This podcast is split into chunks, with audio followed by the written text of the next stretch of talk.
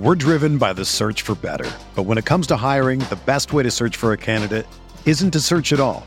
Don't search match with Indeed. Indeed is your matching and hiring platform with over 350 million global monthly visitors, according to Indeed data, and a matching engine that helps you find quality candidates fast. Ditch the busy work. Use Indeed for scheduling, screening, and messaging so you can connect with candidates faster. Leveraging over 140 million qualifications and preferences every day, Indeed's matching engine is constantly learning from your preferences, so the more you use Indeed, the better it gets. Join more than 3.5 million businesses worldwide that use Indeed to hire great talent fast. And listeners of this show will get a $75 sponsored job credit to get your jobs more visibility at Indeed.com slash BlueWire. Just go to Indeed.com slash BlueWire right now and support our show by saying that you heard about Indeed on this podcast. That's Indeed.com slash BlueWire. Terms and conditions apply. Need to hire? You need Indeed.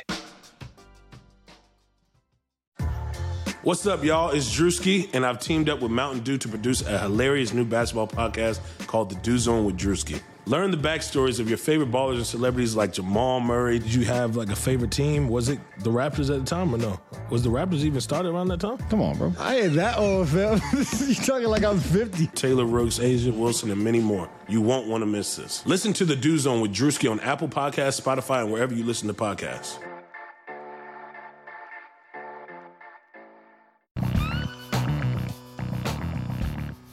Hello and welcome to the RotoViz College Football Fantasy Podcast. I am your host, Stefan Laco, joined as always by my co-host Matt Wispay. This podcast is being brought to you by Blue Wire, and of course, we are on the RotoViz main feed. We can also be found uh, at College Football Fantasy Podcast wherever you listen to podcasts. Thank you so much for joining us today, Matthew. How the hell are you, buddy? I'm good. We're uh, rolling without a show doc today, so today's going to be a little bit more free flow. Um, I'm trying out a new pair of headphones because this week I decided to destroy a pair of Beats because um, I'm that cool kid who's an idiot and tries to fix things at three in the morning. Don't do this, kids.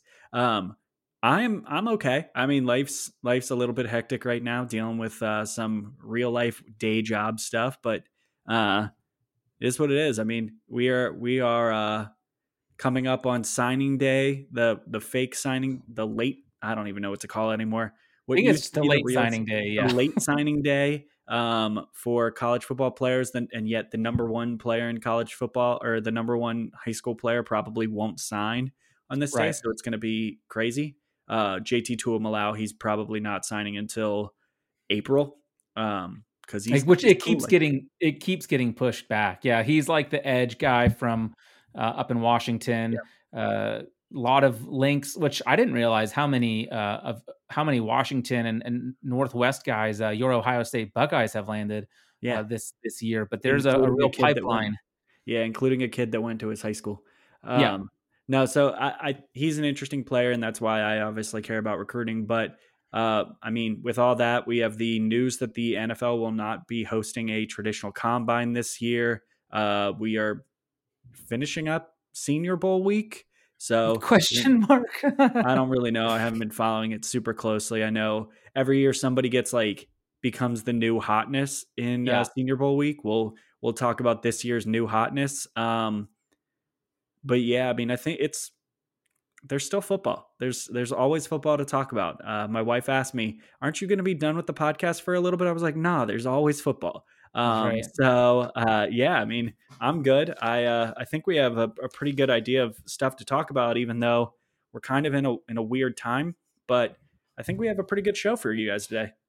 Yeah, yeah, I I think so too. We're gonna start with just some news.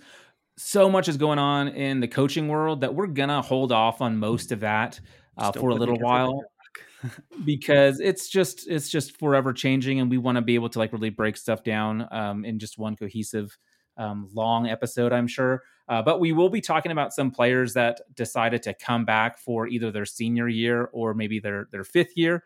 Uh, some some of these guys wanted to uh, improve their their draft capital next year. I, I, assume that's the main reason why. Other Others maybe just want to you know they like being old. Yeah, that's right. Um, and then we're going to spend the bulk of the show uh, breaking down uh, position by position. We're going to give you uh, Matt's top five at each position, and I'm going to ask him some questions as to to why his players over others, and I might throw in some of my ideas along the way. Uh, but that's our show. Uh, it's going to be fun. But before we really jump in, what what's one of the biggest pieces of football news that you uh, just can't stop thinking about since so, uh, maybe so since the a, beginning of the year, since the beginning of January? Uh, so there's been a big. Uh, this is. I, I, know you said beginning of January. I care about something that happened yesterday, and that was there was a transfer commitment announced yesterday by one of my favorite running backs in all of college football, and that's Eric Gray from Tennessee. Mm-hmm. Uh, Tennessee's been a bit of a dumpster fire, as everyone knows. Well, Eric Gray was kind of at the center of a lot of it, and he transferred. And now um, one of our guys, Seth McGowan, has some competition at Oklahoma. Uh, I really love this landing spot because Oklahoma, year after year, puts together a strong offensive line. Year after year, they build an offense that everyone thinks is built around the passing game, but it's actually very centered on the running game. So he's going to get a pretty solid workload. Um, he's going to jump right into that Rhamondre Stevenson like volume. I'm really excited about this because Eric Gray is my like savior of the 2022 class of running backs. And eh, I mean, if he puts together a, a really strong year, I'm hyped. Yeah, I, I, I love it. You actually, I had missed the news, and, and, you told me right before we hit record, and I was extremely excited to hear about that. And I think it really, yeah, it, it really is exciting for Devy players to have him, but also just like you said, this Oklahoma team, we we saw them really struggle in the beginning of the year uh, to get going and to to really limit their turnovers because Spencer Rattler just had too much on his shoulders. But once they were able to get that running game going, uh, their whole offense started to click. Spencer Rattler started to play a lot better. So, as much as we joke around in the NFL that running backs don't matter, we've talked about this here before. I think it's a completely different story in college football where just their talent uh, can really be a difference maker when going up against, you know, your average college linebacker that's never going to sniff the NFL. So yeah, I think it's a big deal. No, I, am super hyped about that one. But uh, beyond that, I, I, mean, we did go through the the declaration period, and I think there were some. You and I both have some like personal rooting interest in some of these names uh, as fans. But uh, let's start off at with the running backs that decided to come back because I mean I'm really excited about a couple of them. Uh, Zamir White. Um, I, I think after this year, we can't be super shocked that Zamir White decided to return. Uh, right. He wasn't. He didn't. I mean, he's been one of those guys that's been. We know the talent. actually, wait. I gotta look something up because I'm not positive Zamir White returned. I think Zamir White might have might be going into his third year, and now I feel dumb. Now I'm gonna look too here. No, he was in the class of 2018, so 2019 yeah, 2018, 2019, 2020. So he would have been eligible after this year. I f- forgot that he sat out his freshman year. Uh, whatever. I'm old. I'm dumb. Um, so, I mean, he had 779 yards. He averaged 5.4 yards per carry. He had, of the rushing attempt, adjusted rushing attempts, he had 44% and 45% of the adjusted rushing yards. I mean, he had a pretty solid year. He's, uh, he's a good player. I, I think when you look at this year's class, he probably would have slotted he he if he had gone out and been a freak athletically, he probably could have slotted into that the back end of that top five, which is a little bit questionable. But I think it's probably good for him to go back. And if that offense continues to be strong, um, like it was at the end of the year, I do think that he has a pretty solid opportunity to um, boost his draft stock. So, um, and I'm pretty sure both, I'm pretty sure Cook and McIntosh won't be back. But if they are back, I don't care. Zeus is still leading the pack. But um, I mean, Cook looking, was a Cook was a junior last year, so I would anticipate him him well, being there. So they got a, they're still going to have a pretty crowded backfield. Whatever. Yeah. The guy to buy out of Georgia's backfield, if you're if you're me, is still Kendall Milton. But I do think that Zamir White could see his draft stock improve if he puts together a year where it's I mean, let's eh, in a year where he's not going to only play SEC teams, I think that gets boosted up a little bit.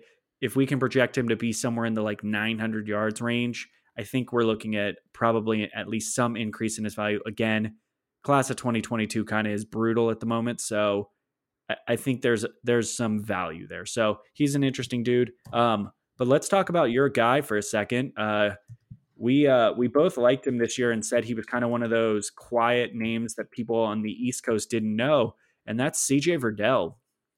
Uh, you kind of threw me for threw, threw a curveball at me because you said my guy, dude. That is. I don't know. He plays he plays at the University of Oregon, which I love.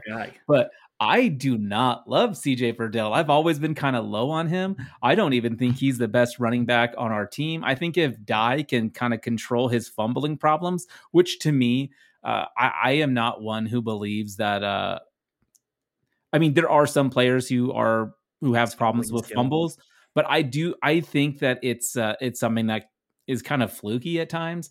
Um, and I think Dye will be the man next year. I think CJ Verdell will be playing behind him. Now we do rotate Sean Dollars.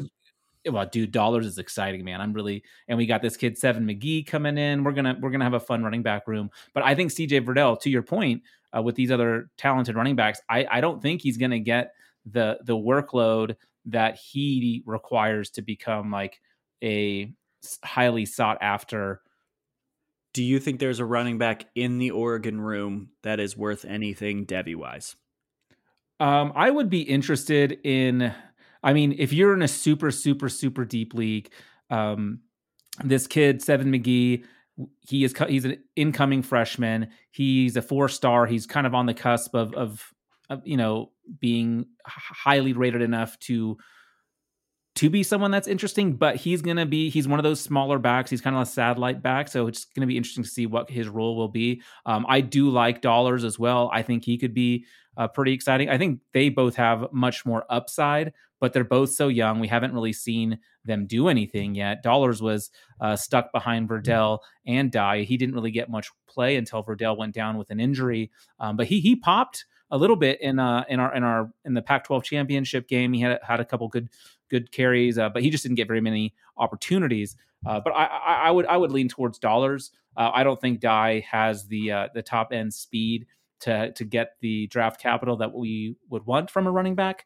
Uh, but I do think he's more talented than CJ Verdell. If I'm if I'm a CJ Verdell owner, I'm trying to sell him right now.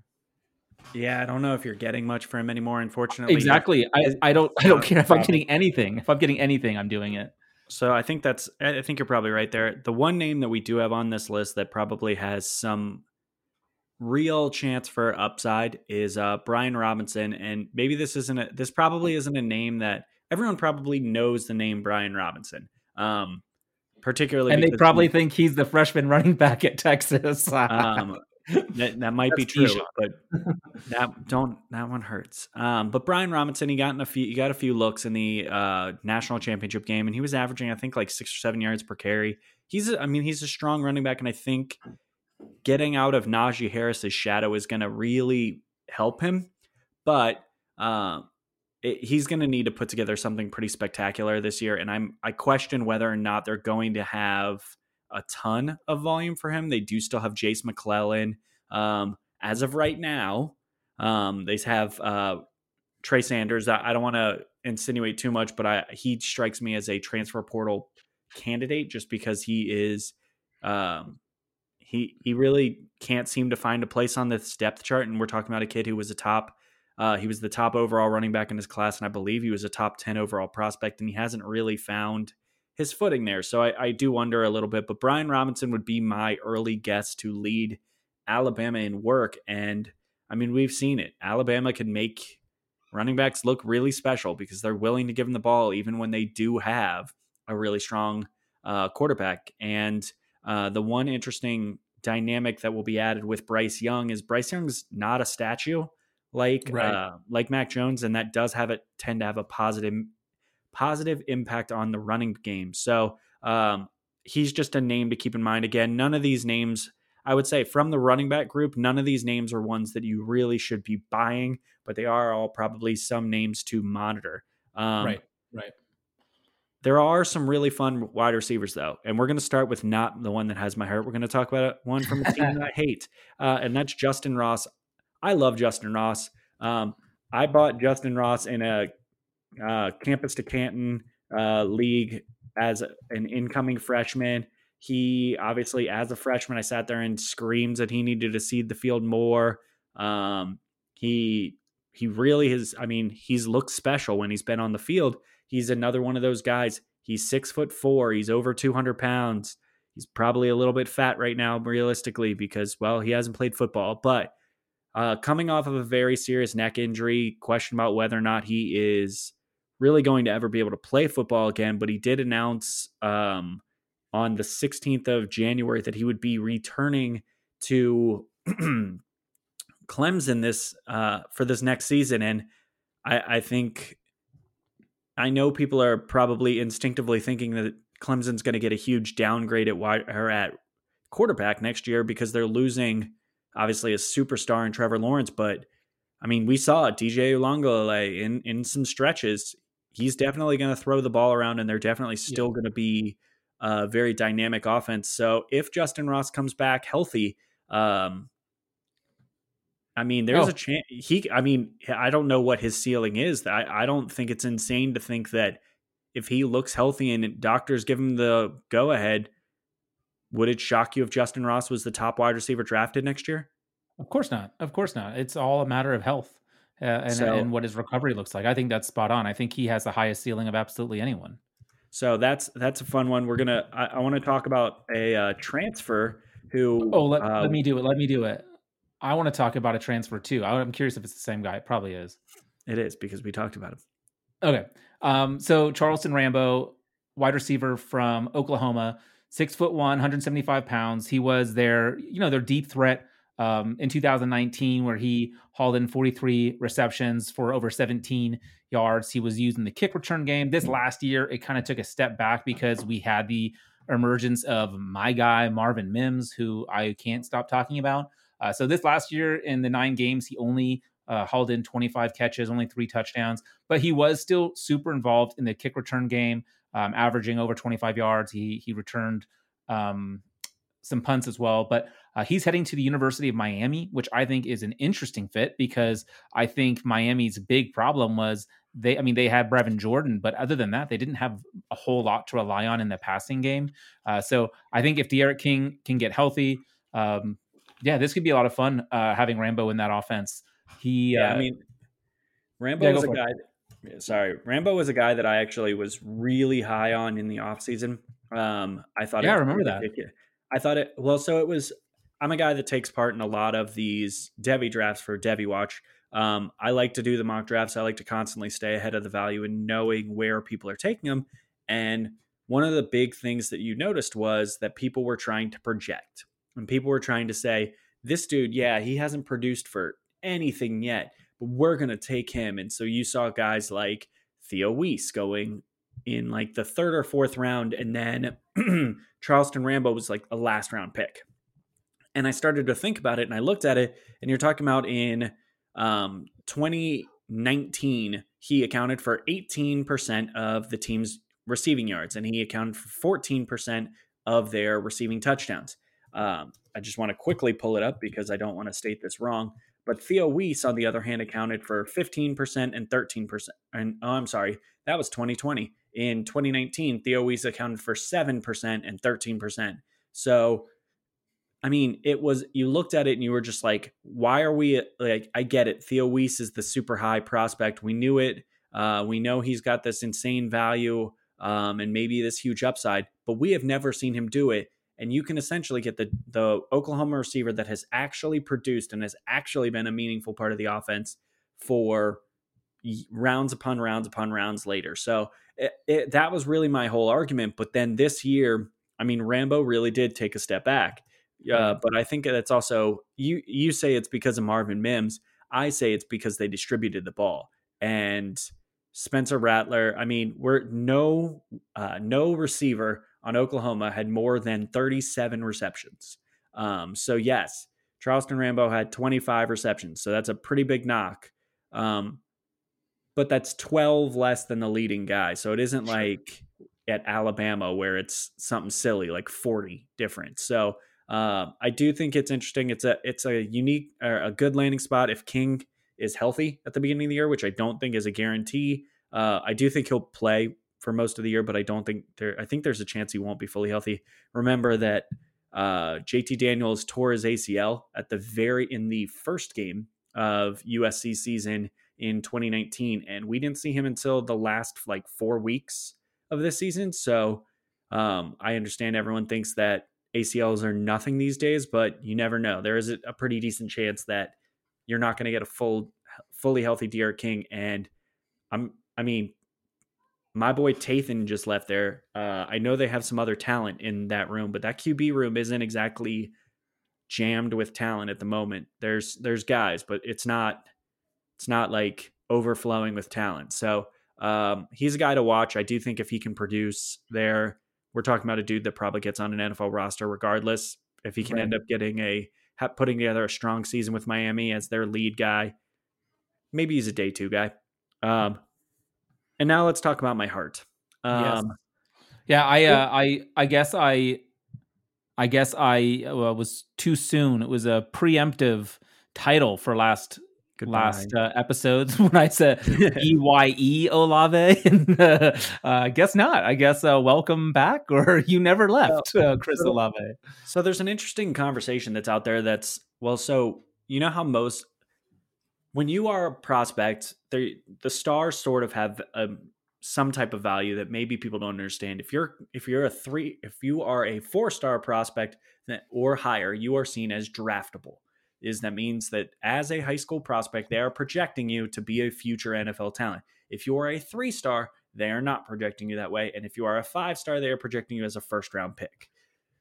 I that's sort of just like it's generic, but it's an easy way to put this in framework to think about it. So Chris Olave was a three star prospect. If you're a three star prospect, do you typically assume that you're going to be a three and out? I think mm, most I guess I think I think most would assume that if you're a three and that if you're a three star prospect, that you are prepping as if you are going to need all four years of school. Right. Particularly if you're Chris Olave and you are coming into one, there was other top one. He like he was the lowest rated receiver in the class uh, that Ohio, in the 2018 class that Ohio State brought in. He was in a room that appeared to be jam packed, and we're talking about a dude that almost broke out as a sophomore. Um, actually, yeah, almost broke out as a sophomore. I think he I think he saw that yes, he he had a fantastic uh, junior season. He had a 0.34 dominator rating, um, accounted for 37%. This is on per game, which isn't my favorite way to do this, but it's the one I have in front of me right now, and I don't feel like doing math. But he accounted for 37% of receiving yards in games he played. So, I, I mean, we're talking about a dude that was the centerpiece of the offense. And we thought at the beginning of the year that maybe Garrett Wilson would come in and take some of that. We thought that um, maybe some of these young guys were going to make an impact, but he proved that he was the alpha wide receiver on a strong offense. So, um, it's just a, I mean, he, I think he was in a, a situation where he sees that he is the top guy on this offense. And when he, I, I mean, is it silly to think that he saw Devonta Smith have a similar t- or a blow up senior season and said, "I can do that," mm, and yeah. um, I can earn high first round pick value by doing it. Um, I don't necessarily agree. I actually don't like this for his Devy value because um, I like younger wide receivers.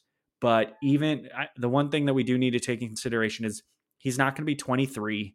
Um, this was his 20 this was his age 20 and a half season. He was like this isn't a guy who is um, he's going in, he's going to be drafted at the age of 22. So he'll be a little bit older, but he isn't going to be some Calvin Ridley who is just one of the oldest receivers in his class. So even though um, he's coming back for a fourth year, I still like his value. I do think he has an opportunity to be great. I do question if this is going to hold back Garrett Wilson a little bit. Um, this makes me a little bit more concerned about putting Garrett Wilson as my wide receiver one, but I think both of them are buys. I think both of them become strong wide receivers in the NFL. And I actually think any wide receiver who gets another year to learn with Brian Hartline is probably doing a positive thing. Yeah, no, I think that's a good take. I think it's uh, it, will be interesting to see, yeah, what it means for the other guys um, on Ohio State as well. I mean, uh, let's I, I think, let's go. I think there's a decent chance that you're going to see one or two wide receivers transfer out of the program. I don't think it'll be. There's a lot of. I, I would think speculation assumes that there would be guys from the 2020 class, one of uh, Smith-Njigba, Fleming, or Gee Scott with the it would be Gee Scott if it was going to be that. I actually wouldn't be shocked if you see some like lower key names. Uh, Kamryn Babb was in that class of 2018. He was a top 100 prospect. He got injured his first two years, and this year was kind of his like supposed to be his return. Couldn't really ever get on the field. Um, I think there's a decent chance he he leaves, which would make me sad because I really like him.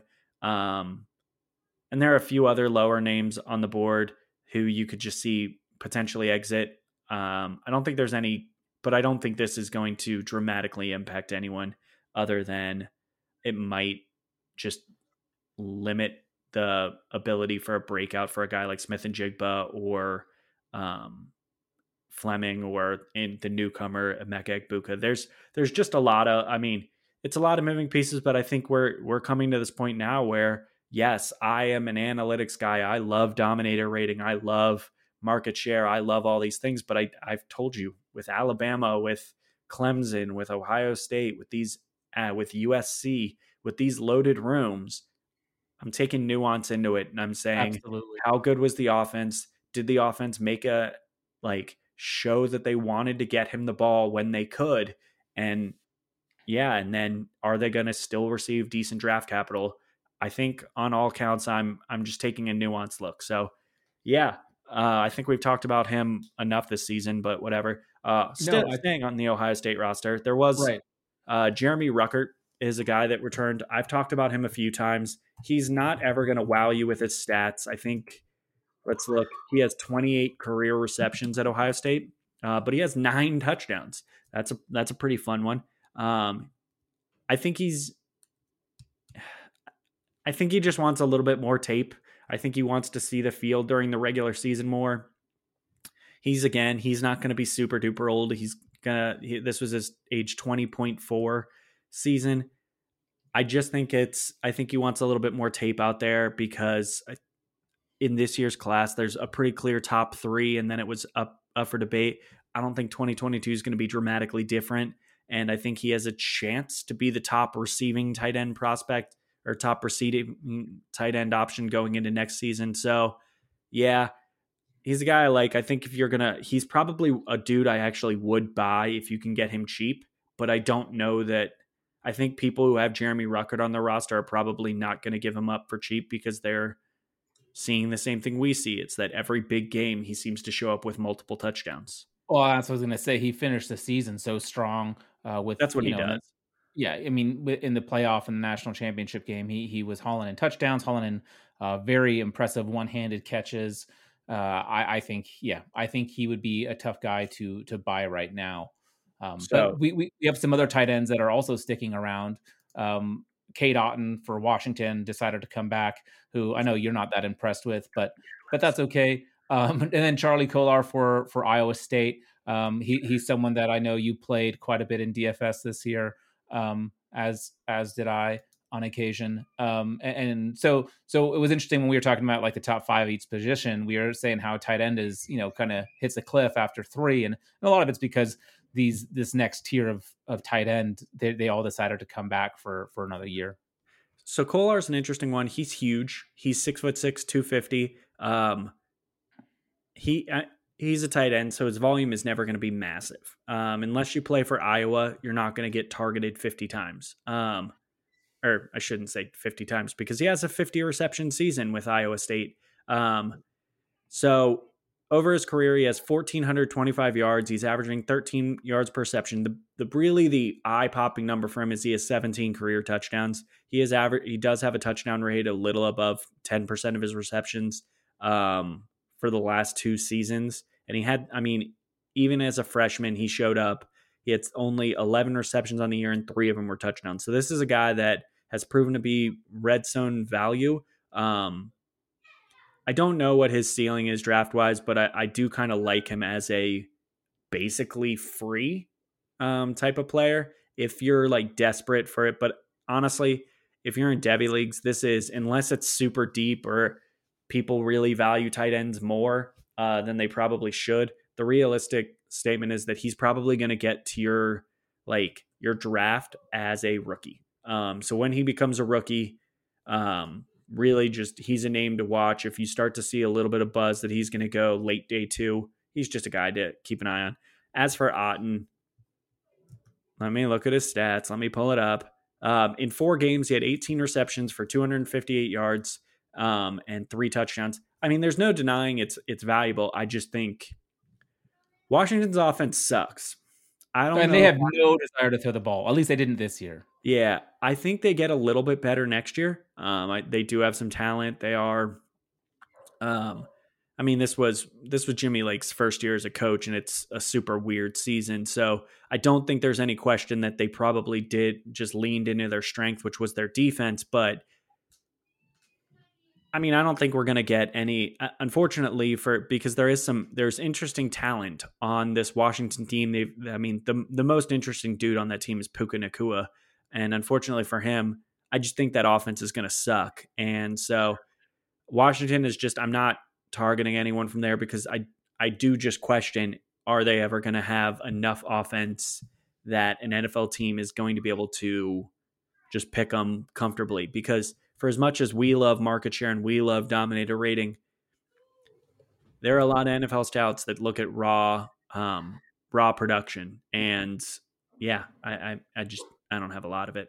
Yeah, you. no, So- I, think he's one of those guys. He's a he he's a more impactful college player than he will be for like Devy type purposes. Like because he he's a good teammate. He's a good blocker. I mean, like the fans love him, but I don't think it really translates to what we're looking for. if you need an inexpensive guy in college DFS, he tends to not be super pricey. And realistically, he might be their top target on that passing offense. So sure, if you need if you need someone cheap, throw him in there and hope that he scores.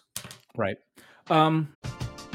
We're driven by the search for better. But when it comes to hiring, the best way to search for a candidate isn't to search at all.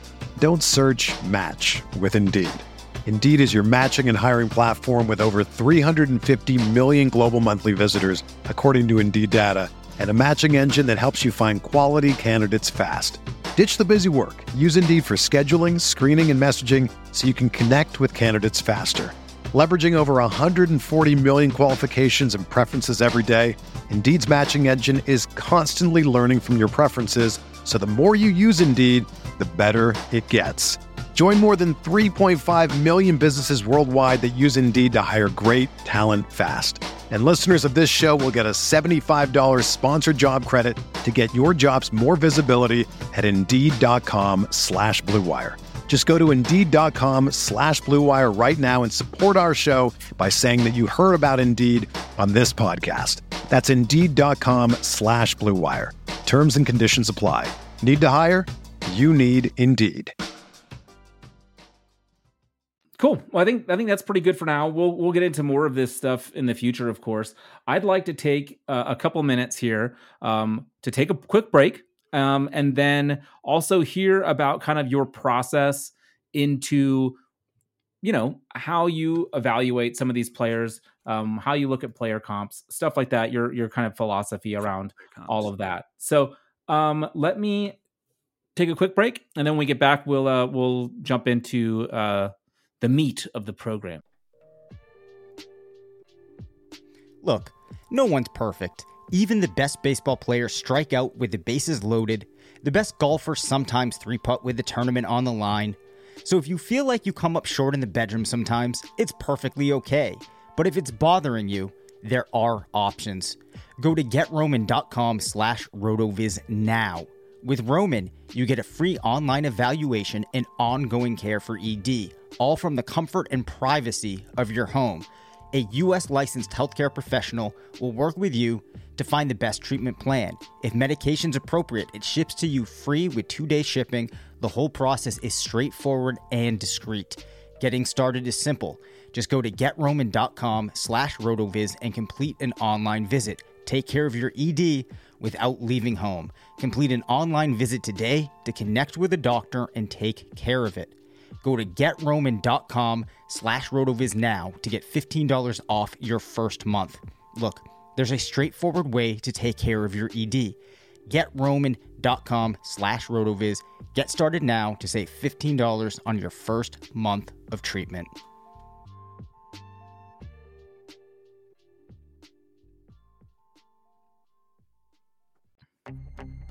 What's up, listeners? This is Curtis Patrick. I just wanted to stop by and say thank you for supporting RotoViz Radio.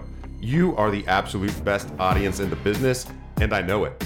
As a special thank you, I'm offering 10% off your next RotoViz subscription. Just use code 2020RV Radio at checkout. That's right. Go to rotoviz.com, click subscribe, and enter code 2020RV Radio at checkout for 10% off. You can even extend your subscription. Oh, and one more thing. If you haven't ever done it, please rate and review the podcast you're listening to right now on Apple Podcasts. It's really easy. It only takes like 10, 15 seconds. Just do it. We'd love to hear your feedback. Now, back to the show. Yeah, always love hearing from my dad, Curtis Patrick. Um, he, I, I, as I Rotoviz is a great site. Everyone should be definitely getting their membership, uh, their subscription reset for the upcoming year if it isn't already done, um, if it's coming up. Um, but Rotoviz specifically for me is I I love the tools that Rotoviz has put together. Um, and it's I mean it, it does become critical to my process. Now, mind you, I'm only like first pass of most of my reviews of players. A lot of it comes from I watch a lot of college football. I pay attention to a lot of this draft news to try and figure out what type of capital we're looking at. And so when I come out with my initial like top five, it's guys who I think are going to have high capital, guys who started to hit some of the thresholds I like, and realistically, guys that I've I've had high in Devy because if I think that if I thought they were valuable in Devy and I start hearing confirmation that they're going to have high draft capital, then I start to push them up my thing a little bit. But then when I start to nuance how I'm going to pick apart uh, who's my wide receiver four, who's my wide receiver five, I start to use some of the really cool tools that we have over at Rotoviz. Probably my favorite is the prospect box, the prospect box score scout. Uh, I can't say that fast. Uh, I will. you can take your time, Matt. I never, I never take my time. You should know that. Um, but so the, pro- the box score scout is actually a really nice tool because it's it's already updated for the 2020 season. You can go in there, um, drop in a player, any player you want. So let's look up D'Wayne Eskridge, um, who is the new hotness right now. Yeah, he is. So D'Wayne Eskridge, we're talking about. So you jump in, you immediately see, ooh, he's a five-year player at Western Michigan. His career market share of yards is 24%. Ooh, that's that's awfully pretty. Where when was his breakout season? His fifth year okay, less pretty. Um, and okay, so here, but if you're looking for positives for him, this these are the things that should stand out. Um, as we start to get official measurements, they do start to populate in here as well. Obviously, right now it's they're not not populated. We don't have three cone, we don't have 40, we don't have all that. It does eventually start to populate in there and allows for some of the sims to be adjusted for athletic comps. However, realistically, it this is a production um, based app, so it does really take into primary consideration production. So, um, so the big thing for him that you're looking at is it does tell you his career yardage over 17 yards, so he does have that field stretching ability, 15 career touchdowns, so has that scoring on kind of a pitiful offense. Um, and yeah, then it gives you dominator rating. And then the one cool thing it does, and I want everyone to understand this. Player comps should always be taken with a grain of salt. They are 99.999% of the time effectively useless. However, if you are looking for someone to try and think about when you're trying to just adjust value, player sims can be valuable. So the one the kind of interesting things you can do is you can it does allow you to input data on this to go beyond um, just having them um, on their production. So let's say D'Wayne Eskridge right now. You know, where does CBS have him? You said they had him at 29. The mock draft I looked at has Eskridge going to the Saints at pick 28 in the first round. So 28. So let's say you want to go put him in. You say this this one mock draft has him at pick 28 to the Saints. So let's see. Which is crazy. It is. By the way, for all those who love D'Wayne Eskridge, I'm sorry you're going to hate me, but he's garbage. Um, so now looking at his player comps that pop up, here are the first five. Um, Ryan Broyles, Jordan Shipley, Zay Jones, Sterling Shepard, and Vincent Brown.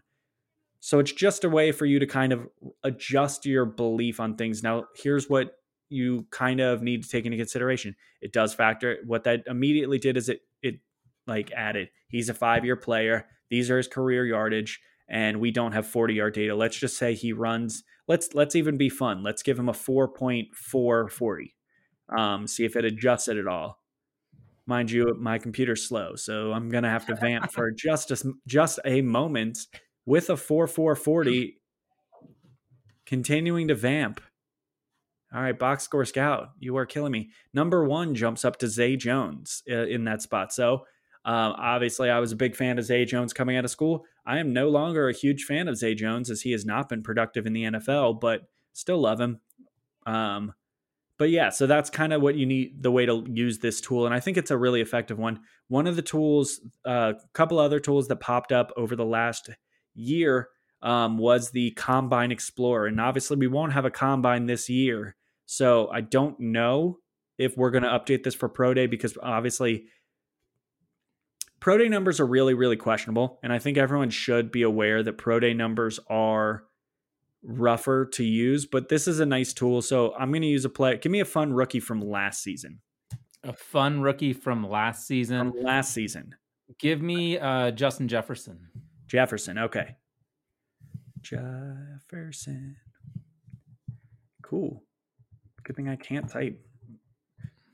One thing you should know I'm an idiot. Um, I I will say about Eskridge real quick while you're looking that up. He's an he, idiot. He's terrible. He he had a pretty good year. Uh, he was top eight in almost every meaningful category in the MAC this year.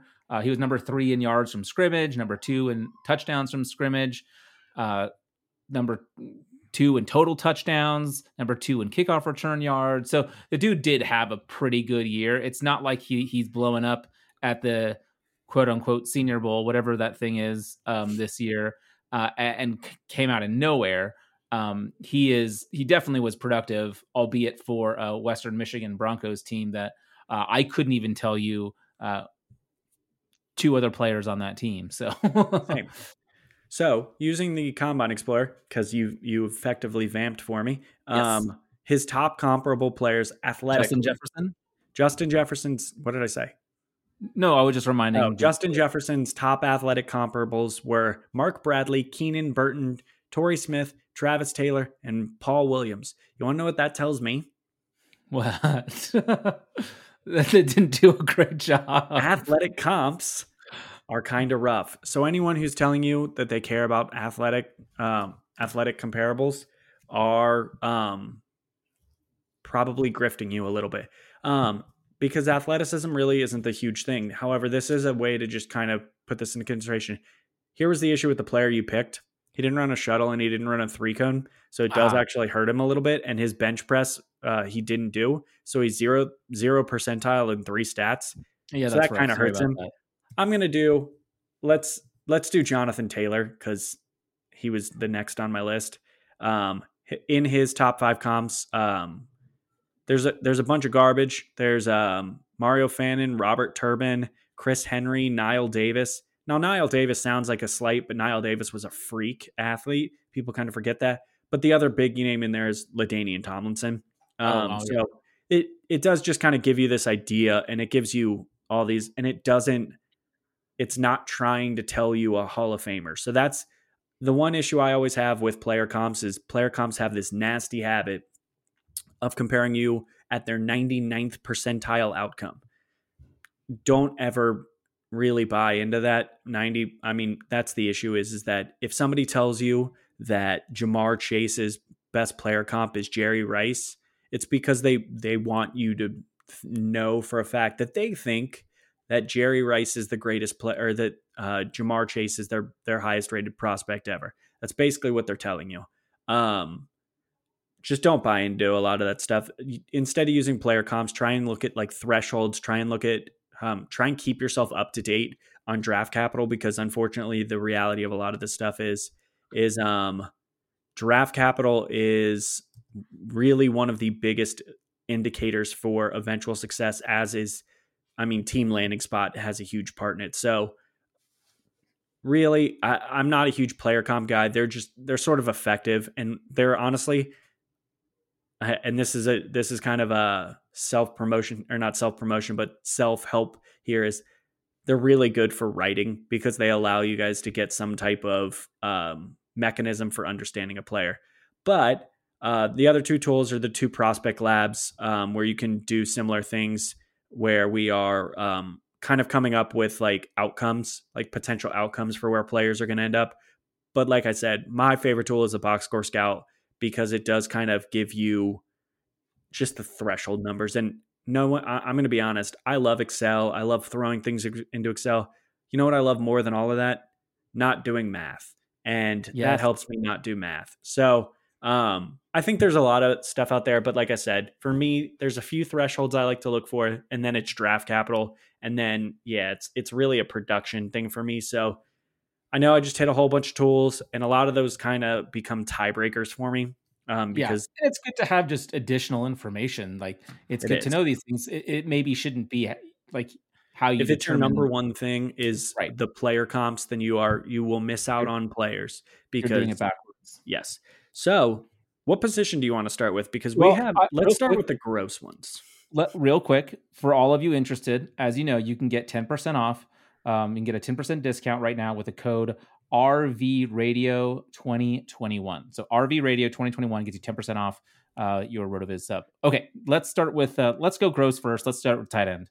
Okay, so my my number one tight end, Hunter Long. Out of no, I'm kidding. It's Kyle Pitts. Um, yeah, I, I really don't want to get into why I love Kyle Pitts. I think the answer is we saw that he's essentially a wide receiver playing that position.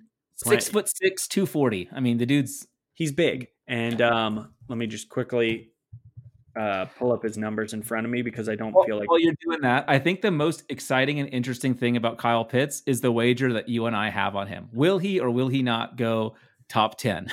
you know, like that. That's the big. Um, the mock draft I'm looking for, looking at right now, has him going pick number eight overall to um to uh the Carolina Panthers. and uh if you look at the uh what did I say, like 15? You said yeah.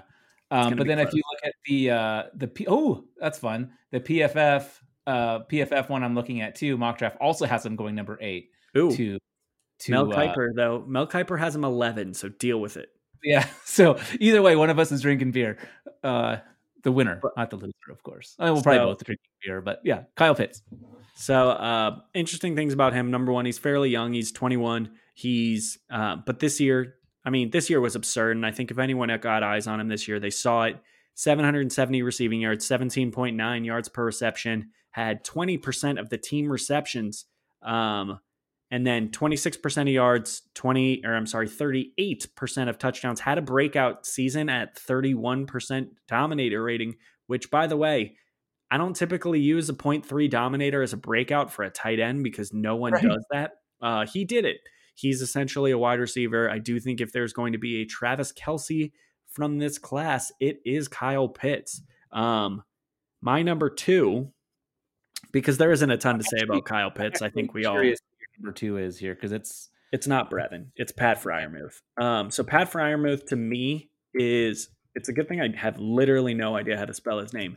Um, Pat Freiermuth is an interesting prospect. Obviously, everyone knows, or maybe a lot of people don't know, he could have declared after last season. He was draft eligible. Um, he was a dude that people thought was going to opt out before this season. He he's just kind of unique. Um, this year was a down year for him. Um, I, I know he missed time, and I know it was just a bad year overall. But this was kind of a step back year. But what it kind of it shouldn't be overlooked the fact that he had a 26% dominator in 2018, 22% in 2019 and yeah, it was a 19 in this year, but really what was the difference was in his first 2 years, he had 8 touchdowns on 26 receptions in 2018, 7 touchdowns on 43 receptions in 2019 and then only one touchdown on 23 receptions. Um, I will say that in, he had like an 80 yard run um, an 80 yard reception that he got tackled at the one yard line, and that one sucked, and that took away one of his touchdowns. But for me, I think he's just safe, and I honestly I think that you're looking at a dude who, like, on his high end of outcomes, like probably 80 to 90th percentile outcomes. I think you're talking about a dude that becomes the next like Zach Ertz. Mm. Um, I do think you probably see him. He'll he'll have value in this in this mid pack where it's. I'm trying to think of like Jimmy Graham value this year, like that type of production. So you're gonna get games where he's super valuable, but it'll probably be another one that becomes a little bit tight end dependent or not tight end touchdown dependent. But that's most tight ends, and I'm I, am i am pretty okay with that. Um, the thing, the thing I liked about him a lot was that he lined up in the slot more this year than than he did in line. So he was he was out in a receiving position more often than he was on the line. Uh, so I think that's exciting for for fantasy purposes. And then okay, and then we'll talk about your guy because you love him and I have been lower on him than the world. Brevin Jordan out of Miami seven touchdowns this year, averaged 15.1 yards per reception, had over 500 yards passing. And we talked about that they really didn't have any good passing options. This was their guy that they went to. He had 44% of the team's receiving touchdowns, had a 0.35 dominator. I mean, it was a it was a really strong year. My issue with him has been that he was while he, I just don't think that offense really has been producing any talented receivers, and that's part of this. Um, he has not been a dude that's going looks like he's going to get uh, definitely not round one capital. I don't no. think he's round two. I think he's probably round three capital um, because I, he's not really a blocker, and NFL teams do care about that. So draft capital is going to be a little bit. And I think there's a chance he just takes a little bit longer to develop into a consistently used one. Uh, that doesn't mean that he's not three years away from being Irv Smith, which is, I know that sounds insulting, but Irv Smith is going to be a, a, pretty hot buy commodity this offseason. Um, but I think he's good. Um, by the way, the appropriate comp for Pat Freiermuth is is Kyle Rudolph, and I just now thought of that, but that's who he's going to be. He's going to be Kyle Rudolph. So if you liked having Kyle Rudolph on your rosters for a lot of years because he was just all reliable, that's going to be Pat Freiermuth. So sorry, had to detour that. But Brevin Jordan is my next guy. And here is where the cliff comes. Yeah. Because after this, they all kind of suck. Can I take a guess at your number four? Because I haven't did I tell you it. I thought I no, you didn't. You. you didn't tell okay, me. Okay, who is my who is my four? Wisconsin, Jake Ferguson. No. Oh, okay. It's a dude is you're not expecting. He's not. Oh wow, Hunter Long. I do like Hunter Long. Hunter Long is on this list. Talking about him, it is not Hunter Long. Um, I will tell you because I don't even know any more tight ends. Kenny Yeboah. Okay, yeah, yeah, yeah. Ole Miss. I don't love Kenny Yeboah. However, I think he did show in spurts this year that he was a very capable receiver and he had the explosiveness that yeah, you you kind of look for. So he had six touchdowns, had 20% of yards in games he played, 26% of touchdowns. Um, averaged 19.4 yards per reception. I don't love him. He's a little bit older, but he's only 22 despite being in college for five years. But I, I think he's just a, he's a meaningful player. I think he does get some used, and I, I don't think he's going to be someone who you're ever going to feel great about. But if I were looking at the next group of players after the top three that I feel very good about, he is the one that strikes me as a you could get two to three really usable years out of him. I don't know that they'll be in the next two years. Um, right. uh, he could be. Who's that dude on Houston that everyone fell in love with? Uh, I can't think of his name. There's a tight end on Houston that everyone fell in love with before this year, and he's not very good. Aiken. Jordan, no, it was was it Aiken? I didn't think it was Aiken because he was younger. always forget, but yeah, whatever. It doesn't matter. He wasn't good this year. And everyone start oh, it was uh Kahale War Kahale Warring. Oh, okay. Yeah, yeah, yeah. Yeah. So everyone fell in love with Kahale Warring at the beginning of this year, and he had seven receptions. No, I'm sorry, he had three receptions. He had seven targets. He very well might be that type of player, but he also very I mean, he could be Jordan Akins, who got into the league at an advanced age at a UCF. And I mean, had 37 receptions this year. So who knows? Um, like I said, I don't feel great about any of the tight ends after this, and I haven't. I won't sit here and act like I spent a huge amount of time on this list. Um, so who's number five? I have a tie. Ooh, so you're gonna so the grossest position, and you're gonna give me an extra one. two. Um, number one, one of them is is Hunter Long. Um, five touchdown receptions this year, 685 yards, over 12 yards per reception. And it was his worst year in yards per reception for his career. He had 14.5, nine touchdowns in his career, and two consecutive years with a dominator rating over 0.2.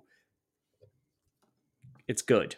Uh, I don't know what, I don't have a ton to say about it. It's pretty good. It's not special, but it's pretty good. And he was, uh, I, I'm Boston College is was a team this year that had some productive players. Uh, the other one is a dude that by the way, that, that's partially because I think Hunter Long's going to have a respectable draft capital. The other one, and I think he declared, I actually have to confirm this. I don't care enough to look at it right now. Oh, yeah, I do. It's because he's old. Uh, Matt Bushman uh, at a BYU um, is my other guy.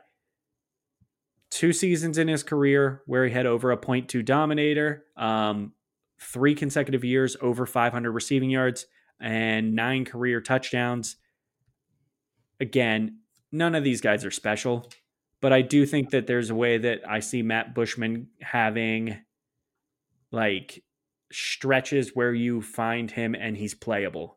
This is all worth saying. If you are taking more than three tight ends in your rookie drafts, um, and it's not tight end premium, you're wasting roster spots. So even if it is even if it is tight end premium, unless you're starting multiple tight ends, it's probably only. Yeah. So I would say don't be looking at this year for a super duper tight end. That's why I said let's start with the gross. Yeah. Let's now go with a position that is the least valuable of the bunch, and that is quarterback. Um, number one. I'm going to be controversial here. I'm going to be super controversial. Well, hang on, hang on before you start. One of the thing that things that I think is interesting is that outside of Jacksonville Jaguars' first pick, there's no real uh, consensus on what order these other guys are going to go in. So just and like with all these guys like Deshaun Watson and, and Matthew Stafford and all these vets that are looking at finding new teams right now, it's going to be interesting to see what positions open up for the quarterback. So yeah, I'm excited to hear your list because uh, it, I think I think it's going to be really interesting to consensus. guys which guys will end up playing on which teams and who will be starters and who will not. So now, please. So number one, controversial. It's Trevor Lawrence. I know. I, am sorry. I've talked about this a lot over the course of this year. Justin Fields is probably my preferred guy. If I'm in a rookie draft and I have him on the board and Trevor Lawrence and I'm taking a quarterback, I'm taking Justin Fields because I take players a, a lot of times. If I think players are close, I take the one I like. Um, and I like Justin Fields more, but I would be dumb if I was telling you that Trevor Lawrence isn't um, a little bit safer. Career 67% uh, completion percentage, passing adjusted yards per attempt. He had a career 9.77. This year he was a 10.2. Um, 90 career touchdowns, 17 interceptions, and eight of those were in 2019. And if you go back to the early season of 2019, there was a stretch where it was real gross and if you take that little stretch out where everyone kind of universally agrees he was a little bit bored, um, it's a lot better. So he he's pretty absurd. I don't think you can go wrong. And honestly, I see him as a similar prospect to Andrew Luck in the fact that yes, he is a phenomenal passer. He appears to be have incredible arm talent, and he appears to be a um, a very like insane mind at the quarterback position. But similar to Andrew Luck, I think he's going to add a lot of value with his legs that maybe you're not quite expecting. Yeah. Um, obviously, if you throw in his uh, draft, I'm not even going to put his draft pick in there, but his top comps are Teddy Bridgewater, Deshaun Watson, Geno Smith, Tua, Patrick Mahomes. Like they're pretty absurd. I don't think you can go. I, I to me, he feels like a very safe prospect as long as the situation doesn't implode. And that's, I don't think Jacksonville, I actually don't think Jacksonville is going to be a bad situation. I do think that Urban Meyer will be gone in two years, but even then, they're not going to move off Trevor Lawrence. And I, I think that they're, I mean, he's going to have guys like DJ Chark to throw to. And I don't think it's going to be a bad situation. Oh, and Laviska. I know everyone loves Laviska. I, I didn't fully love him this year. Um, all right, number two. Number two. Number two, um, Mac, Mac Yeah, you already you it's Justin Fields. I'm sorry. Uh, I don't care. Uh, He had a 70% completion percentage this year, and people seem to think that he didn't complete passes and he wasn't accurate. Yes, he was. I think technically um, it was 69.9% completion. I'm sorry. I don't I'm on our box score scout and I'm lazy and I'm not switching. Uh, he was God, he was so bad this year. His passing touchdown interception was 22 to 6. Well, when you so, compare it to 2019, yeah, when it was, 40, was 40, 41 to 3. And by yeah. the way, I'm insane. Yeah. I mean, he's bonkers. Um, the nine. one concern um, the one concern if you if you're if you're looking for reasons to be concerned, here are the things. He does hold on to the ball a little bit too long because he is very confident in his ability to make something happen with his legs, and he wants plays to open up deep. Um, I think if you go to the Clemson game, there was one drive where he was rolling around and he got sacked on a play, and that was like the end. And it was fourth down. They punted after that. And then the next drive, he basically did the same thing. And that's when Jameson Williams opened up for a 60 yard touchdown. It's he is so confident in his ability to keep a play alive that he sometimes takes a sack. Wow, like uh, Russell Wilson, uh, he might like say. Russell Wilson, and honestly, like Patrick Mahomes, it's just. I I think that with him, I think you're going to see a. I, I kind of hope he turns into Russell Wilson because I think he's more talented than Russell Wilson. Sorry, Russell Wilson marks out there. I'm sorry. He is more talented than Russell Wilson. I think he has the most raw talent of anyone in uh, that is coming into the NFL this year. He is insane. Um, so I am a huge believer in him. I don't think you can go wrong with either him or Lawrence. Like I said, in personal drafts, I'm probably myself going to take Justin Fields because I like having him on my team. But I say this, I do have my uh, Devy League I've been a part of for a few years, and I have both of them. So I'm pretty excited. So I'm very curious where you're going with uh, three through five here because depending it, on who you talk to, it's all over the place. It is, and I know that people think um, Zach Wilson is like clearly moving above him, and honestly, I've seen lots of reports saying the teams just objectively think he's better than Justin Fields. I disagree. Um, Both drafts I'm looking at, the CBS and the PFF, both have Zach Wilson going ahead of Justin Fields. Yeah, they're wrong. I mean, he probably will. At this point, I do think he will, unless um, I do think the interesting situation is if the Jets trade um, for Deshaun Watson and they give up the number two pick, and then seeing what Houston does is an interesting one. Uh, the most interesting landing spot I have for Fields is actually I do think Detroit would be a whole lot of fun. Um, That's because CBS mock has. I know, I saw. Yeah. But I think Detroit would be fun. And my dream scenario has been that Atlanta figures out a way to move on from Matt Ryan and they take Justin Fields. That would be my preferred because him throwing to Julio Jones and Calvin Ridley means that those Justin Fields shares that I have out there, they're super valuable. Um, but number three on my list is not Zach Wilson. It is not Trey Lance. It's Mac Jones. Um, hey, me too.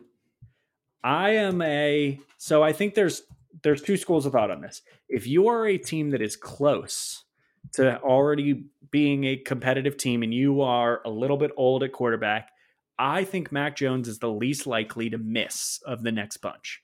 Um, and I say this uh, just because I I do like running value. I love the ability to run, and I think that there is a lot of upside in fantasy for running but I also think that Mac Jones is going to have a high draft capital. I think a team is going to see him as someone they can just plug in to their offense, and he is going to be able to pass effectively. Now, he is probably capped at like quarterback 10 in any given season, but I think he is the safest to consistently be between quarterback 10 and quarterback 15 of this next bunch. I don't see a I don't see fail rates with him as high as I do with the next two.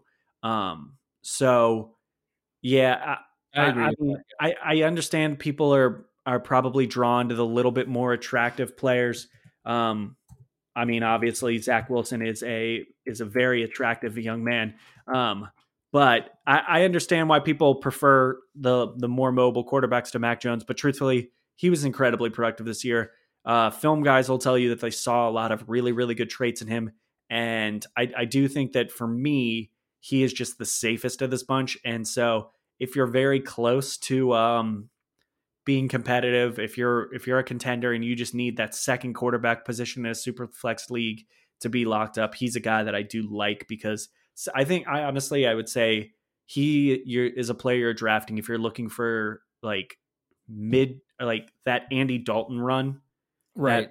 Andy Dalton, where yes, he's never going to be the dude that you love starting as your QB one, but you feel okay with him if he's your QB two because you know you're not getting regular stinkers out of him. All right, number four, Zach Wilson. Um, I get, I get the love. I, I really do. Um, he had a 12.48 adjusted yards per attempt this year. Had 32 passing touchdowns and three interceptions. The team was a whole lot of fun this year. He rushed for 10 touchdowns, completed 73% of his passes. It looks like he's going to be the second quarterback drafted. That's all great.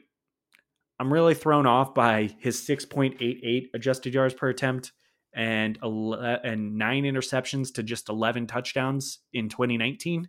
Um, I love seeing improvement year over year, but that's a little bit scary. Um, and that, by the way, I, I haven't mentioned fumbles much because I think like I think I'm with you. Fumbles are a little bit fluky.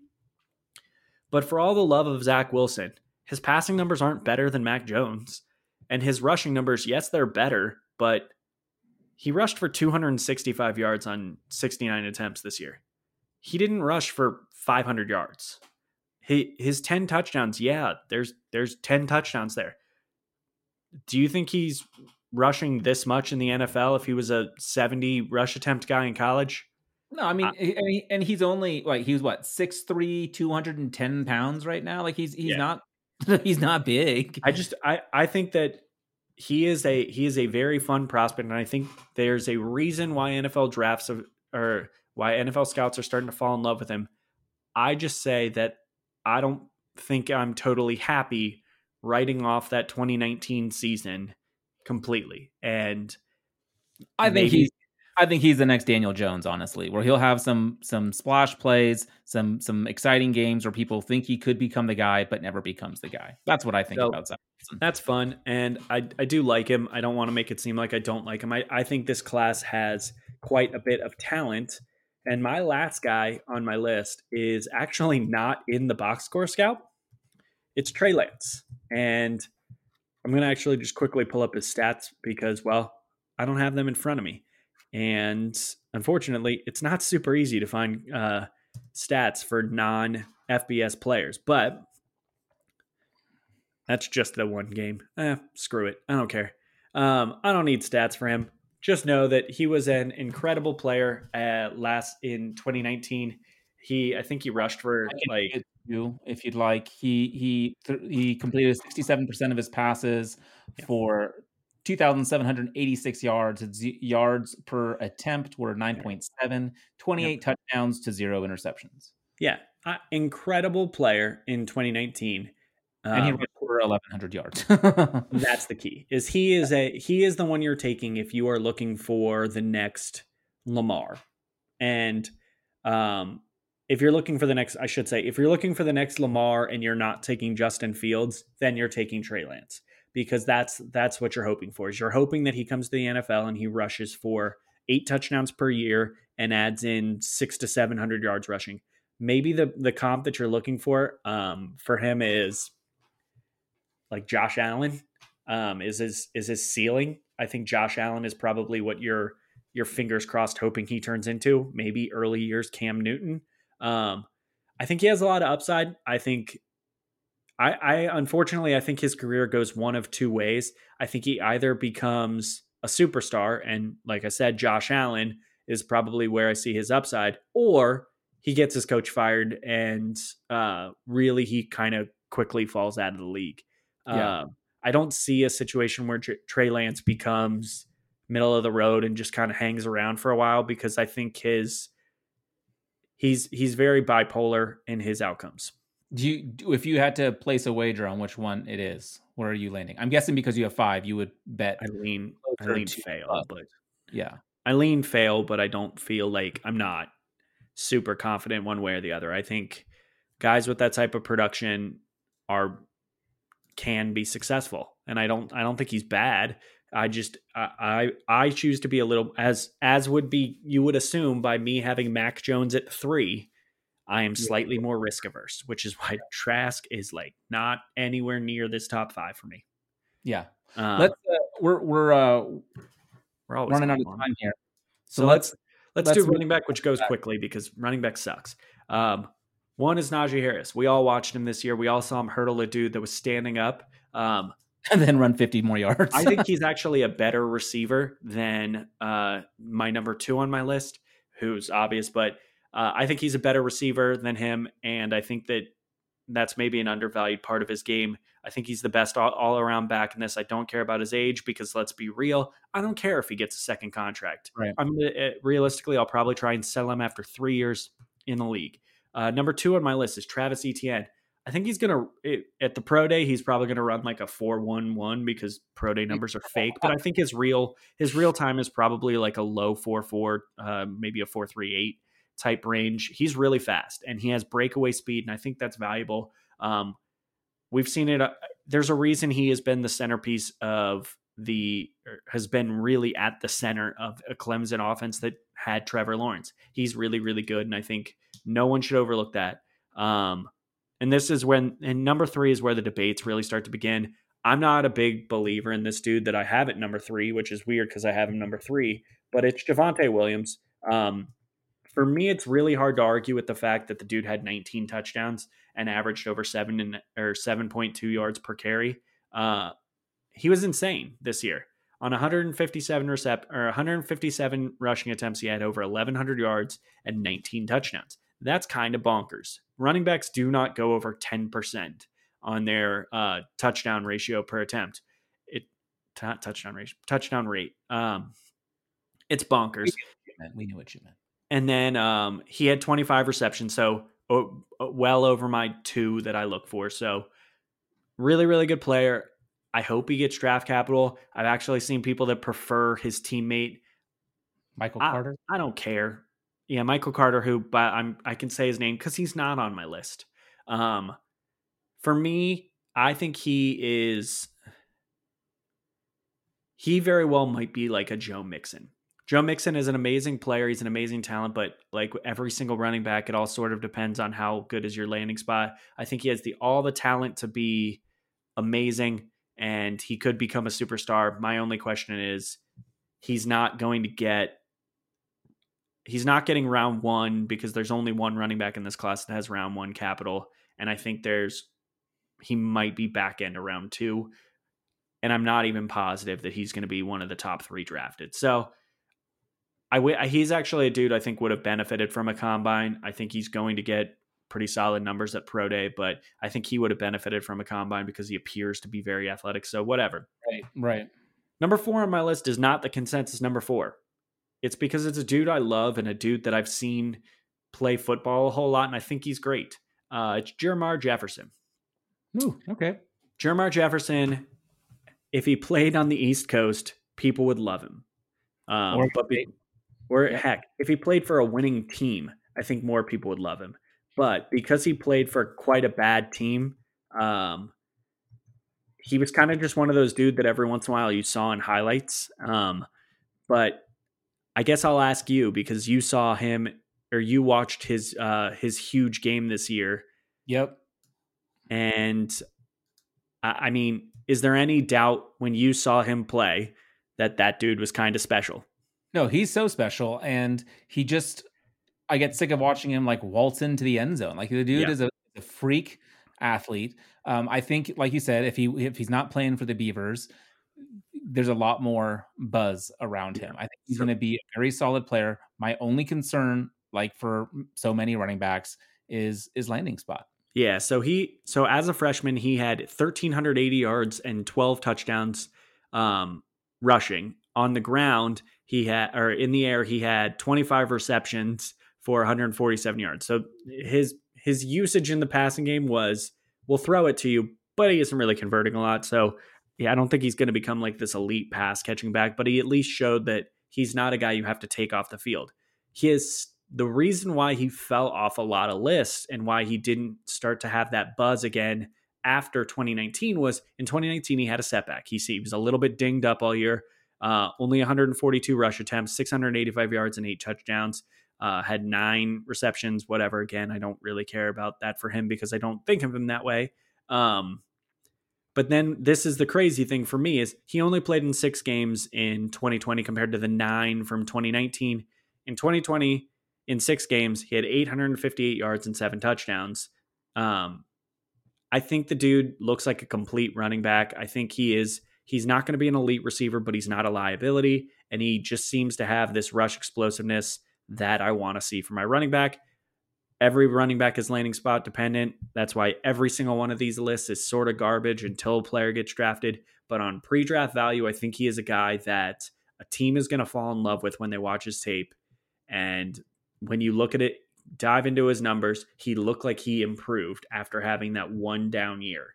Um, and I love to see it. So that is Yeah, my I think four. I think it's a great pick. And if you want to, like, if you want, if you're wanting to see some exciting tape on him, just watch the Oregon game from the, fourth game of the Pac-12 this this year, and you'll be wowed by him. He he he looked just tremendous. And running back five, and this is one that's definitely going to shock some people because there are other good running backs. Um, he did not play in 2020 because my running back five is Kenneth Gainwell. I think people forgot how freaking good he was um, when an offense was kind of set up to be like an effective running offense, but he exploited the crap out of it. And we kind of forget he was not the expected starter for Memphis at the beginning of the 2019 season. They had a running back by the name of Patrick Taylor who was expected to be their lead guy. Patrick Taylor, who had rushed for, I'm, I'm going to quickly pull the Patrick Taylor rushed for 1,100 yards and 16 touchdowns. Um, was the expected leader of the offense coming into the 2019 season. He got dinged up in the first game, and he never got the ball back. Like he he was used, but he never got the lead role because Kenneth Gainwell had 231 rush attempts for 1,459 yards, so averaging 6.3 yards per carry. Turned that into 13 touchdowns, and you're like, okay, so that's fine. Like whatever. That's I mean that's real solid. Cool. He also had 51 receptions for 610 yards and three touchdowns. Kenneth Gainwell was an absolute freak of a player in 2019, and I think people just kind of forgot. Uh, Yeah. I hope that he took this time. Now he, everyone mm, probably realizes um, he sat out the 2020 season because there were a lot of people who like were questionable and why they decided to opt out. Oh, was it whatever? Is their draft stock not going to be able? Kenneth Gainwell had a lot of family members die of COVID, mm-hmm. and for him it was very like it was personal. It, it it really did affect him in a real like real life way, and he he made the decision that it was in his best interest to just sit out and miss the season because he didn't feel like it was worth the risk. Not, you know what? I applaud anyone who made that decision because I know in his heart he probably, excuse me, wanted to play football this year. But I know people forgot him. And I know people just were sitting here looking at who played in the 2020 season, and that's where they're going to think the dude was a monster. And if he added a little bit of weight, if he's close to that 200 pound mark when he gets uh, drafted, Kenneth Gainwell is going to be a freak in the NFL. And I, I hope that NFL teams go back and look at that 2019 season closely because the dude was awesome. And yeah, I mean, I, I don't have a ton to say about him. I think he is, he's just an underrated dude that I, in a vacuum, no landing spot, really only kind of thinking about draft capital because I think he's probably going to get. I think he's going to land in a similar place that like Kareem Hunt did. So kind of back end around three. Um, I think that's where he's going to be, and I think that's good enough as long as it's a decent landing spot. So I'm cool with that. Um, wide receiver actually is tricky though. I think it's interesting that uh, we don't have to talk about it, but uh, notable major drop for you is Chuba Hubbard because he was Honestly, two going into the year. It sucked for him that number one, he was dinged up quite a bit of the year. He really should not. Honestly, he should have opted out when all the shit happened over the summer. Um, I think people kind of forget he hated his coach. Um, he was very close to just walking away from the team, and he should have. Unfortunately, his team was really set up for failure this year because they they needed to lean on him early while their quarterback progressed. Their quarterback got injured in game one, and they were like, "Oh, well, we're just going to go all in on Chuba." And the run, I mean, they had one of the worst offensive lines in the Power Five, and statistically, through like their first three or four weeks, I think they were the worst offensive line. So I felt Yeah. for him. Um, and then as the year wore on, it, it became pretty clear that he had checked out on the year. And uh, I think it was Dezmon Jackson really started to jump in and fill in for him, and he was effective. So they didn't lean on Chuba Hubbard as hard. Chuba Hubbard as hard. It's just a bummer. I really wish he would have come out last year because I think his value would have been a lot higher. But Yeah. right now, And I think he's he's a dude that I mean, it, you can't argue with his his um talent. I think everyone saw that he was an incredibly talented player, and I, I hope that an NFL team takes him high. And I hope I'm wrong. I, I mm-hmm. really hope he's one of the five best ones in this class. But I mean, 4.7 yards per carry, and I mean, a huge drop off from the previous season is just it's hard to ignore, and it's a bummer. I love Chuba Hubbard. Again, I, I'm going to tell this story every time. I fall in love with him watching a spring game where he had two touchdowns. He's he is a incredibly fun player to watch, and I hope that I'm wrong. But let's get to the position that like is actually difficult, um, because while running back is difficult because it's it's really it feels like a two or three person class depending on who you ask. Um, wide receivers like a thirty person class. Right. There's so many good ones. Um, and so one is, I think there's debate around this, but my number one is Ja'Marr Chase, and it's just because for as good. So everyone has been watching this year. They've watched Justin Jefferson turn into a superstar. You want to know who is the alpha in that Louisiana State offense? It was Ja'Marr Chase, who had Right. 1,780 yards, averaging over 21 yards per reception, had 20 touchdowns, and had a dominator rating of 0.33 at the age of 19.8. So he's only 20, or he'll probably be 21 when he gets drafted. So he's not old, and he has an absurd season on his resume. I kind of love it, and I kind of, I, I, I mean, the people will, the film guys, because I'm not a film guy, will tell you that he was a pretty much a freak, and he was a five star prospect coming out of high school, and was really special. So. I I'm keeping Ja'Marr Chase. I'm not knocking him because he sat out the year. I hope he looks the same physically that he did during this run. Excuse me. Um, You're getting all choked up over there. no, I got I'm coughing and I've got water that is sparkling water that is causing me to burp. So it's just not a great combination right now. So um uh whatever. Number two is Devonta Smith. Uh so my guy who I'm going to go on Travis's podcast and debate uh, Ray GQ. Um I learned what it actually was because I last time I called him Ray CQGR whatever. I made it up. But Ray Ray GQ um, was arguing with himself because he was turning it into BMI Twitter hated him. Fun fact: BMI Twitter is like 22 people out of the like three million people on Twitter. Um, yes, is his BMI low? Yes. Is he going to get high draft capital? Yeah. So I don't give a shit about BMI.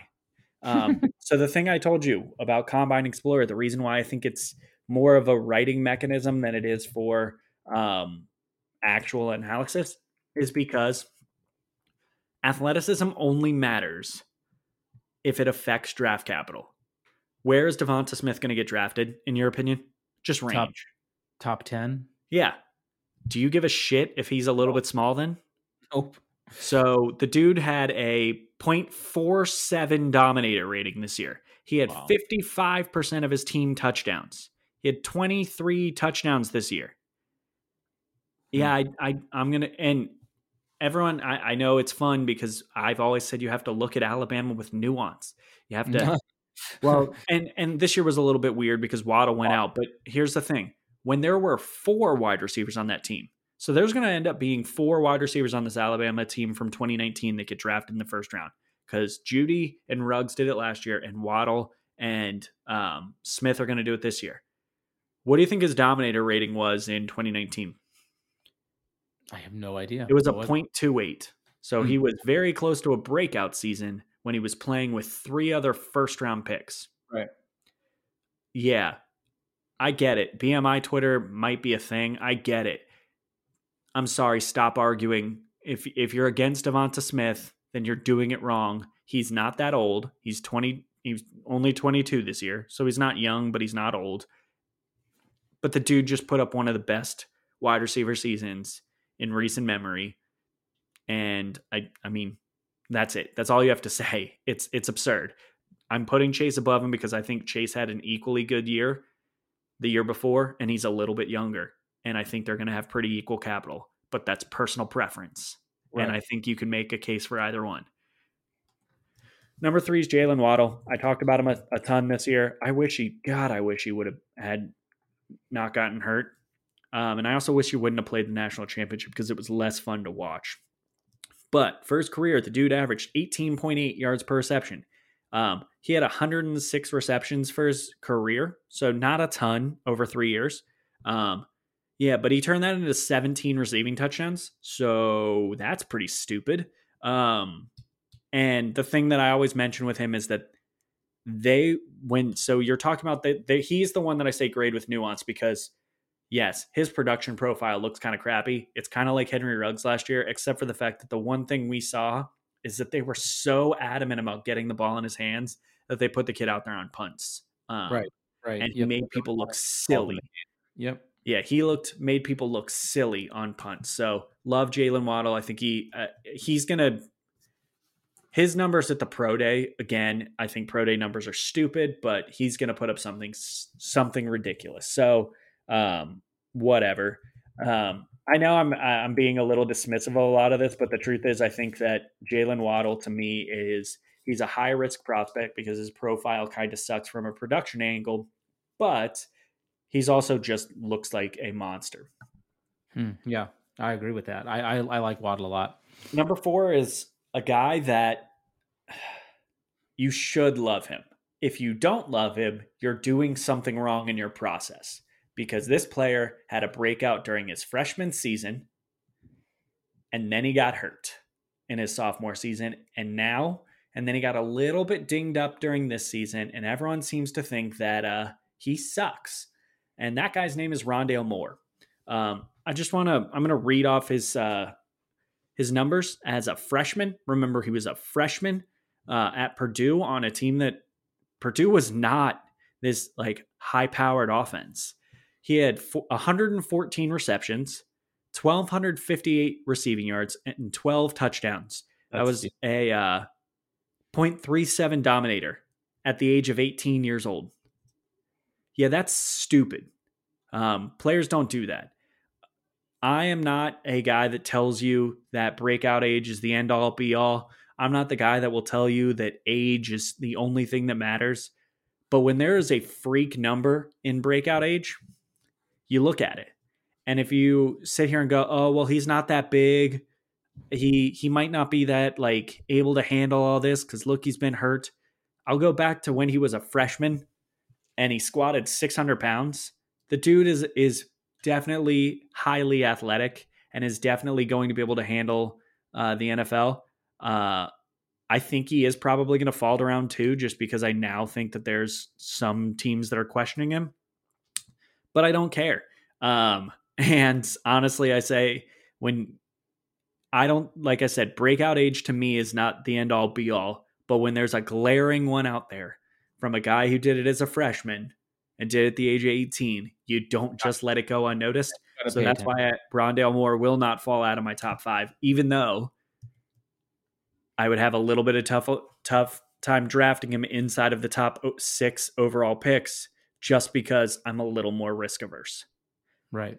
Um, and Number then the last, last, guy on my list um, is Rashod Bateman. Uh, Minnesota was disappointing this year, but I don't think it was Bateman's fault. I think Tanner Morgan took a pretty big step back. I think their offensive line was regularly having issues, and I think he just wasn't, it just was a bad year for them. But again, breakout age is not end all be all. And but I love seeing early usage. And can you just remind me who was the guy that was playing with him at Minnesota in 2018 and 2019, his first two years? Rashod Bateman, not not right now. It's Tyler Johnson. Tyler Oh. Johnson was one of the biggest volume hogs in Who we just- all of college football. We just saw rocking it for the Bucks last week. Yeah. Tyler Johnson is, oh man, he fell way, way late in the draft. He was a seventh round pick. Was he seventh? He might have been sixth, but he was a day three pick after we all had hyped him up. And the reason we hyped him up is because he's already making an impact on a pretty loaded Bucks team. Right. Um, you want to know who took a lot of volume off him? Rashod Bateman. So as a freshman, again, playing with one of the biggest volume hogs in all of college football, he accounted for 26% of their receiving yards and 36 and 30% of their touchdowns. So that was 704 receiving yards and six touchdowns at the age of 19 years old. Not good enough for a breakout season. Fine, whatever. But good enough that you sit there and go, huh, who's this Bateman guy that is uh, taking work away from one of the best receivers in college football? Maybe I should note him. Uh, then 2019, when he's still alongside Tyler Johnson, by the way, uh, 60 receptions for 1,219 yards and 11 touchdowns. This is a breakout season. It was a .36 dominator. By the way, he also averaged over 20 yards per reception during that stretch. It's just noticeable. It's just really, really good. Um, and then this year it was it was a down year. But I just want to point out in five games that he played, he accounted for 50% of the team tou- receiving touchdowns, 46% of the receiving yards. So 472 yards and two touchdowns. Yes, that is definitely a big, oh, wow, Minnesota's passing offense fell apart, and they were still getting him the ball at all costs. So Rashod Bateman was really good. Um, I question, I, I do worry a little bit about his draft capital, but I also think he's still absurd. So yeah, he's he is my five. I actually have the same five. I just have them in a different order. I have more ahead of Waddle, but um, That's, that's, fair. you know, um, and that's a lot of it's just you know I I can't get those images of Waddle limping to the sideline in the national championship. Honestly, I, I think My they bad. said the I think the thing they said that he is healthy, but he has to like he, he Yeah. just it's so I think your ankle feels weird coming back from that. Like Yeah, I can just say like much different scenario. Like my I broke the crap out of my arm when I was right out of college. I broke my arm and uh for about a year, every time I would throw up because I boxed at that point, every time I threw punches with my right arm, it felt really weird. But it was healthy and I wasn't doing damage to it, but it felt weird. right. Um, I equate it to that in that once you start to get used to it again, it's fine. Um, yeah, no, I hear you. I hear you. Um, a couple other guys that that I was curious if they would make your list uh, were uh, Amon-Ra St. Brown, Terrace Marshall, Tylan Wallace, Elijah Moore, uh, to name a few. I was I thought one of those four might because those those are guys we've I talked about. All of them. Yeah, I do. but Uh, I'm on have Ross one Brown. Uh, I, I I needed him to have this dominate dominant season for him to really take that step forward. I think he's good. Uh, I don't think this is the second incarnation of Equanimeous St. Brown that we all fell in love with in college, and then all of a sudden he was a seventh round pick. I don't think that's what we're going to see here. I think he's a day two pick, late day two maybe. Um, Terrace Marshall's really good. Um, he's probably six. Uh, like I, I really like him, but I the one thing I always like or I want to point out is if you go and look at a season, he had that one huge game where everyone kind of fell in love with him again, Right. and then after that it was pretty stinky again. So um, I, I just don't know that he he did what you needed to see in this final year when he was the guy to be really elevated. Uh, who are the oh Tylan Wallace is. Um, Yeah. Tylan Wallace is super awesome. Actually, I take that back. Terrace Terrace Marshall is not my six. Tylan Wallace is my six. Um, he made that offense go. Right, we've talked about Oklahoma State's offense had a lot of issues. Tylan Wallace was the only thing that looked good for a lot of that year, and so he's really good. I think he's talented. Um, if you continue to watch reports from like all these different things, they're hyping up Tylan Wallace. It's because he's special. Uh, and then Elijah Moore. I love Elijah Moore. I really do. Um, I don't think anyone can deny the fact that he is good enough to be on an NFL roster. Um, I just don't know with him because he was such a volume hog guy. Um, and while that is a good thing and it translates to him having success in the NFL, um, he's also five foot nine and like Right. 160 pounds. And I do just question a little bit if his capital is going to match what we all kind of see in him. He's one of, I think he was the market share leader in 2019. I didn't look where he was in 2020, but you can't argue with the production. It's just a question of his capital. And because I think his capital is the least secure of the bunch, um, I just, I'd be a little bit worried taking him in the top five receivers when I do think that the talent is there for some of the guys that I have above him. So, um, yeah, I mean, it's a really good receiver class. I think if you are a, a wide receiver needy team, um, this is probably an okay year if you're at like pick three to see if you can trade back a couple spots because I don't think it's going to hurt you. I think there's probably like, yes, Ja'Marr Chase is awesome and I would love to have him on a lot of rosters. But if I was able to get a veteran or a pick plus um, Tylan Wallace, I'm not super, super bummed. So, look for deals if you're at the if you're a team that needs the help. But um, yeah, I, I think this is if you're looking for wide receivers, this is a pretty solid class to do it in. Yeah, I totally agree. I think it's going to be a very deep class, and I think we'll see a lot of. I think we'll see a lot of surprises too, just in the order that they get. I mean, that we always do, but even in the order they get drafted in the, the way, NFL. You didn't ask about Kadarius Toney. Uh, he's a, no, I was I was putting guys on the list that that I know you liked, not guys that I like. I like Kadar. I will say I like Kadarius Toney, but I think anyone who is just sitting here ignoring the fact that it was five percent dominator, seven percent dominator, seven percent dominator, twenty two percent dominator, right. just I, am You can miss me with the fact miss me with the fact that you think he's better than Rondale Moore. Sorry, he isn't. Right, right. No, I I agree with you. Um, I, I I do. I mean, I I liked him from the from the get go. But I also know um, there's a lot, like you said, a lot of really great receivers. Um, we'll be back with you guys in uh, in two weeks. We'll go through kind of the same uh, type of outline here, except we'll be looking at Devy.